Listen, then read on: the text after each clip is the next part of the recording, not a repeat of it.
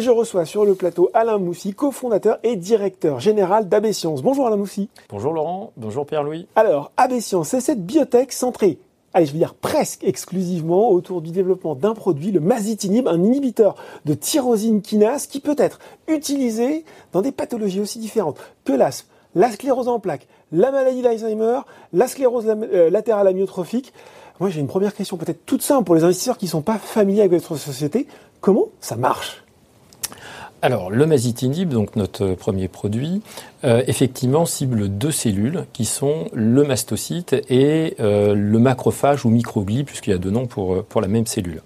Ce sont deux cellules du système immunitaire inné, mhm. par opposition au système immunitaire adaptatif où on parle plus de lymphocyte T et de lymphocyte B.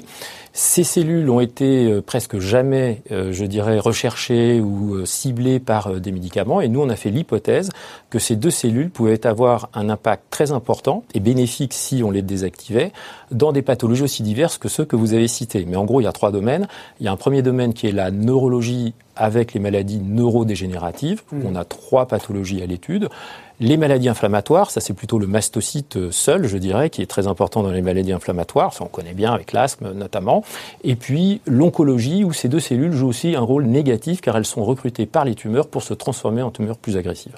Donc c'est de la des hypothèses scientifiques que nous cherchons à valider à travers des données cliniques euh, de plus en plus late stage avec des phases 3 actuellement positives. Alors le, le masitinib en fait désactive hein, ces deux agents euh, du système immunitaire. Dans l'inflammation, dans la neurodégénérescence, c'est la même mécanique qui est en, qui est en jeu ou finalement c'est des hypothèses scientifiques différentes? On peut éclaircir ce, ce point alors, euh, en fait, en neurologie, les deux cellules vont avoir leur importance, c'est-à-dire microglie et mastocytes on pense, alors déjà elles sont présentes, comme c'est le système immunitaire inné, elles sont présentes dans le cerveau, ce qui n'est pas le cas forcément des cellules du système immunitaire adaptatif.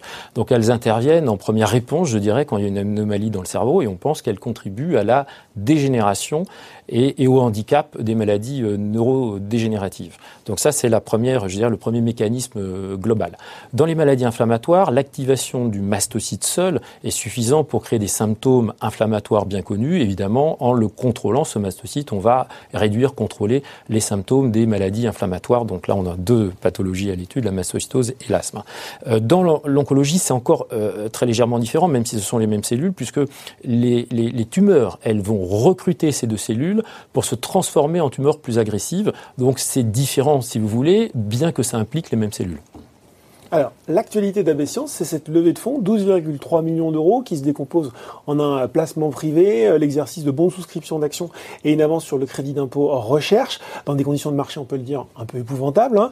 Est-ce que c'est la preuve pour vous que les résultats récents qui ont été obtenus dans l'asthme en novembre et dans la sclérose en plaques en février euh, ont été euh, sont un déclic important pour les investisseurs. Je pense que c'est une marque de confiance. Euh, les investisseurs qui ont souscrit à cette augmentation de capital sont des actionnaires existants qui ont témoigné à travers cette augmentation de capital dans des conditions d'incertitude, puisque le coronavirus crée une incertitude au moins à moyen terme, toute leur confiance dans les résultats obtenus. Et ils veulent que, évidemment, on passe à l'étape d'après. C'est pour ça qu'ils soutiennent financièrement euh, l'entreprise. C'est une marque de confiance, c'est une marque de confiance euh, pour, euh, pour le futur, je dirais, moyen et même long terme l'idée aussi de, s'adresser à des pathologies qui touchent énormément de gens, il faut le dire, donc peut-être peut pardon, un potentiel commercial aussi important euh, Tout à fait. Moi, je pense que les pathologies qui sont adressées par notre premier produit, le masitinib, sont des pathologies, euh, je dirais, euh, grand public.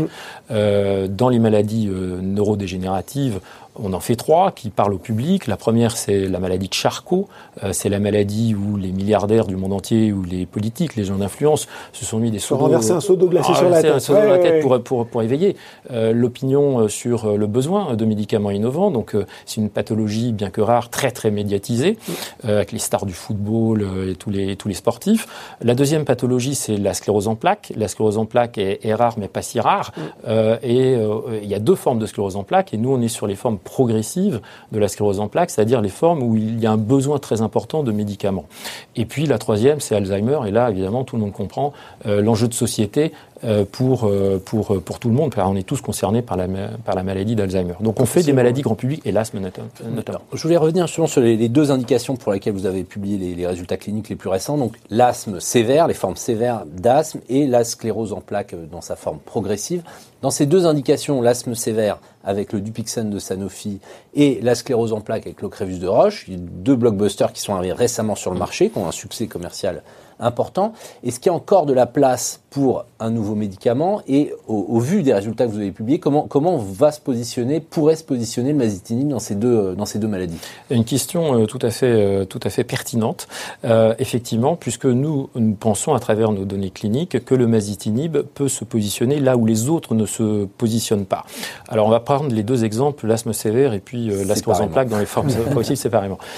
dans l'asthme sévère, il y a eu dans les cinq dernières années quatre produits qui ont été enregistrés euh, et qui ont changé euh, la donne pour les patients. Ces quatre produits euh, ciblent la, même cible, hein, qui est en fait les éosinophiles, car on a observé que dans l'asthme sévère, il y avait à peu près 50% des patients qui avaient une augmentation du taux d'éosinophiles. Et donc, ces produits visent à faire baisser le taux d'éosinophiles et à limiter les crises d'exacerbation des, des, asthmatiques. Et mmh. ça marche, en tout cas dans au moins 50% pour 50% des patients.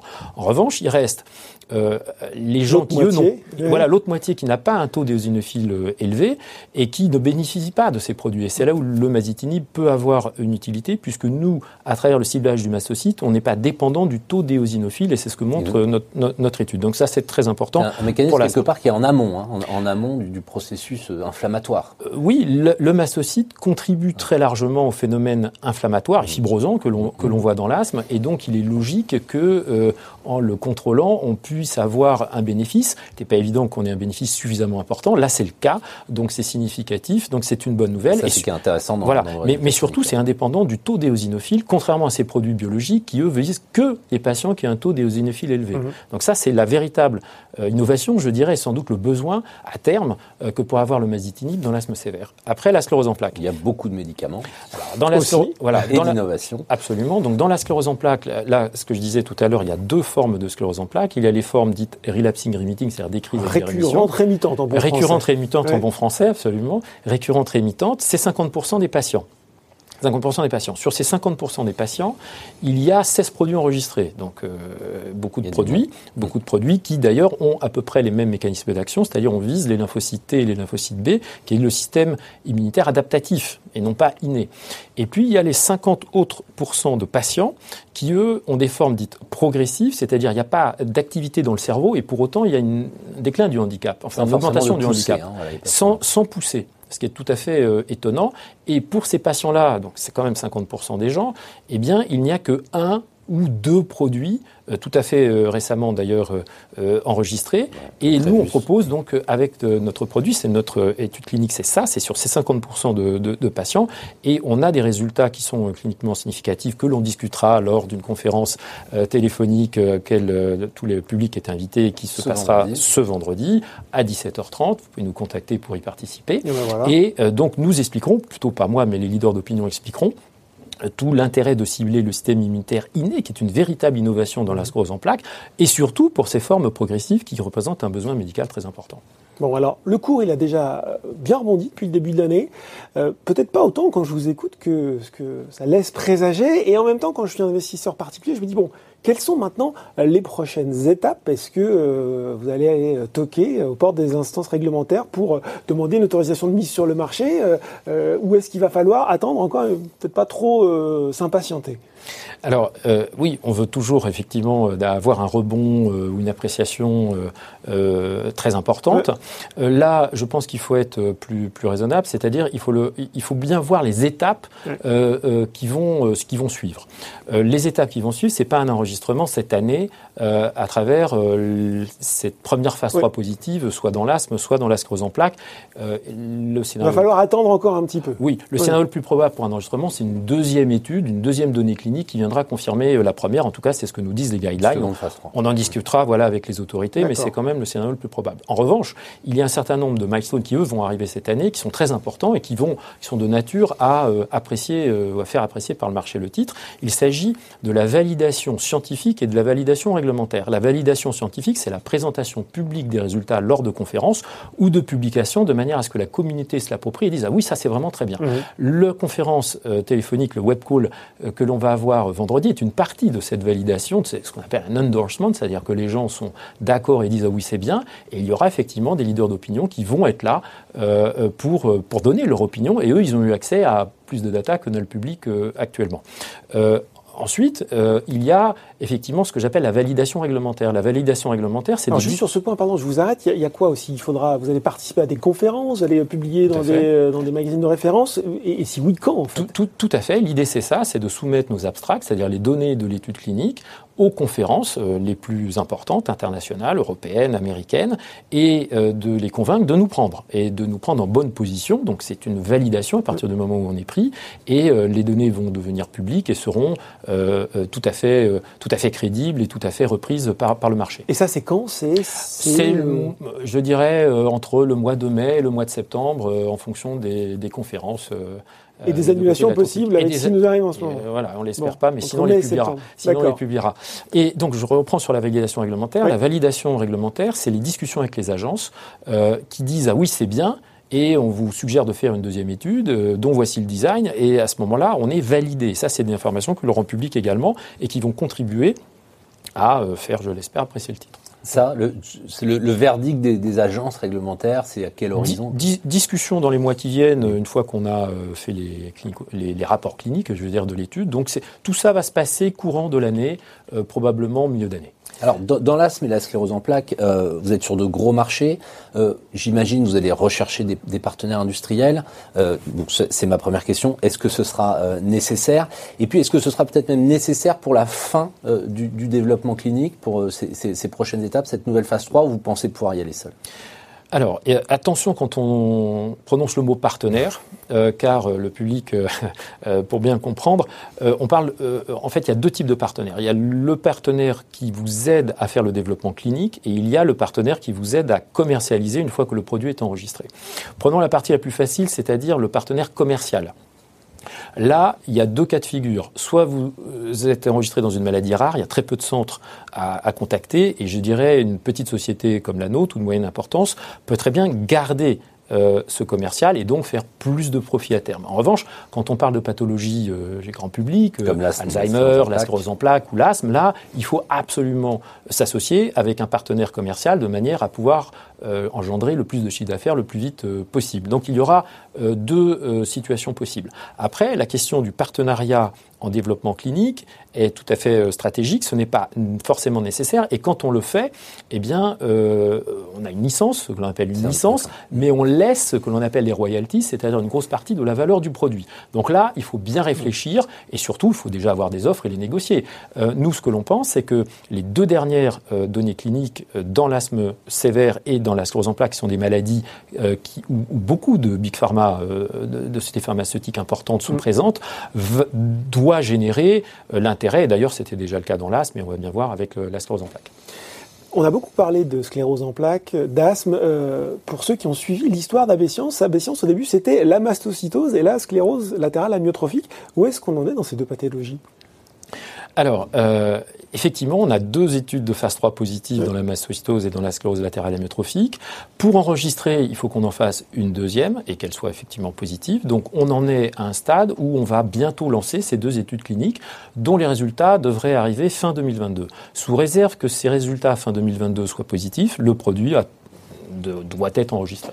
Là, si je vous suis bien, là, ce sont des indications que vous pourriez commercialiser par vos propres moyens. Tout à fait, euh, tout à fait. Alors, ce n'est pas parce que les maladies sont rares que le chiffre d'affaires est faible. Pourquoi?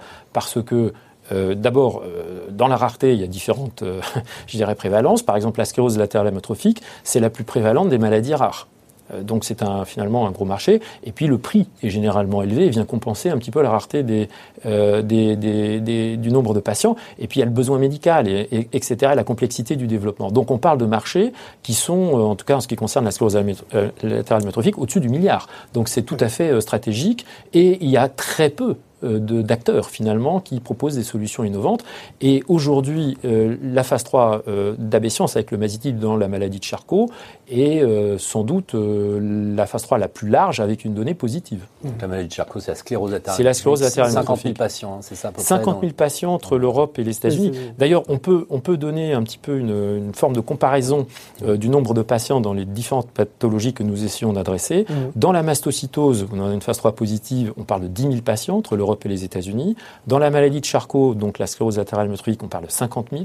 Dans les formes progressives de la sclérose en plaques, où nous venons d'avoir euh, une, phase 3 euh, positive, on parle de 500 000 patients, mais 10 fois plus.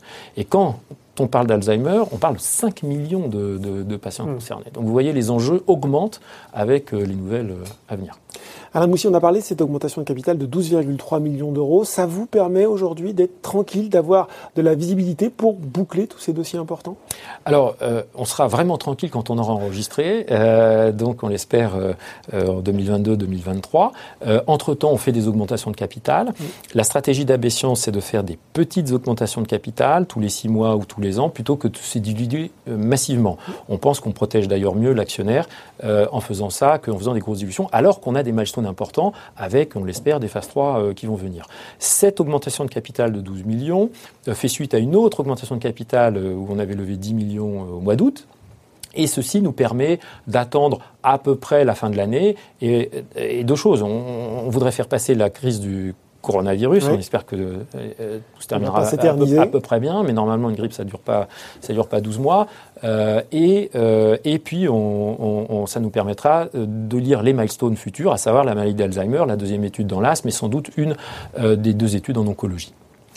Alors, un- juste peut-être pour terminer, un point sur cette étude dans Alzheimer, parce qu'elle arrive très bientôt. Vous Oui. nous avez dit que ce serait pour le, le deuxième trimestre de cette année. C'est une étude importante, il y a plus de 700 patients. Est-ce que ce sont des données qui pourraient servir à l'enregistrement du produit ou est-ce qu'il faudra forcément, même si les résultats sont bons, repasser par une seconde phase 3 Alors, euh, pour le public euh, qui nous écoute, euh, la maladie d'Alzheimer, c'est euh, euh, une des indications où il y a eu le plus d'échecs au monde, Mm. euh, et, en dépit des moyens considérables qui ont été investis. Même les big pharma s'y sont cassés les dents. hein. Voilà, et ont annoncé des arrêts de programme, etc. Bon, récemment, on a vu qu'effectivement, euh, euh, les collègues américains, avec une étude négative, Avec Biogène, ouais. une étude négative avec Biogène et une étude qui était négative, mais qu'ils ont transformée en étude a priori positive, euh, ont un dossier suffisant pour intéresser la FDA, qui a accepté un, potentiel filing, hein, ce qui veut pas un enregistrement, mais en tout cas de, de- de regarder les datas. Donc, c'est dire à quel point on manque de- d'études positives et qu'on est prêt sans doute à être un tout petit peu plus flexible parce que c'est, on, s'aperçoit bien que c'est très très dur. Donc l'étude AB qu'on va lire au deuxième trimestre de cette année, si elle était positive, ferait date. euh, au vu euh, des échecs euh, naturellement. Est-ce qu'elle contribuerait à un enregistrement? Oui. Est-ce qu'elle serait suffisante euh, pour enregistrer avec une seule étude? C'est pas ce que disent les guidelines, mais tous discutent. Euh, bon, de toute façon, on préparait une étude, une étude confirmatoire. Mais au-delà de ça, je dirais, les enjeux sont tellement importants dans la maladie d'Alzheimer que euh, ça serait une nouvelle très très très importante sur le plan scientifique, sur le plan scientifique. Et encore une fois, n'oubliez pas la stratégie. Euh, je dirais euh, médicale, scientifique d'AB Science, à travers le masitinib, n'est pas de faire comme les autres. C'est-à-dire, par exemple, dans la maladie d'Alzheimer, ce que les big pharma ont ciblé, c'est les plaques de bêta-amyloïdes. Or, la réduction des plaques de bêta-amyloïdes, qui est effectivement l'efficacité de leurs produits, n'entraîne pas nécessairement une amélioration des symptômes ou un ralentissement du déclin dans la maladie d'Alzheimer. Et nous, on a fait l'hypothèse que les deux cellules début de l'émission, euh, mastocytes et, et, euh, étaient euh, impliqués dans la maladie d'Alzheimer, au sens négatif du terme, et qu'en bloquant leur activité, on allait à la fois améliorer les symptômes, et à la fois ralentir le déclin, euh, le déclin de la mémoire, euh, des fonctions, des fonctions quotidiennes. Oui. Et, et on va euh, en avoir bientôt euh, le résultat, Le cœur net. positif ou négatif, le cœur net, euh, dans quelques mois. Vous Bon. êtes les seuls à avoir ciblé mastocytes et microglies dans Alzheimer. À ce stade, oui. Et, et on a fait donc un, un comme on est très très innovant. Je crois que l'une des caractéristiques de l'entreprise AB Science, c'est vraiment l'innovation, c'est-à-dire faire ce que les autres ne font pas, faire ce que les autres n'ont même jamais fait. Et, euh, et donc on n'a on n'a pas été, euh, évidemment, on a été challengé hein, sur, ce- sur cette hypothèse-là. Les, les quatre phases 3 positives euh, que nous avons eues, et notamment les deux dans les maladies neurodégénératives, la sclérose latérale amyotrophique et la sclérose en plaques, sont de très bon augure et viennent a priori valider euh, la stratégie scientifique de l'entreprise. Bon, en tout cas, on comprend que l'année 2020 va être riche. Vous reviendrez faire un point avec nous, Alain Moussy? Avec plaisir. Merci beaucoup d'avoir été avec nous aujourd'hui. Merci Pierre-Louis. Merci Laurent. Ce numéro du Journal des Bibliothèques est désormais terminé. On se retrouve dans deux semaines pour une prochaine édition. Thank you.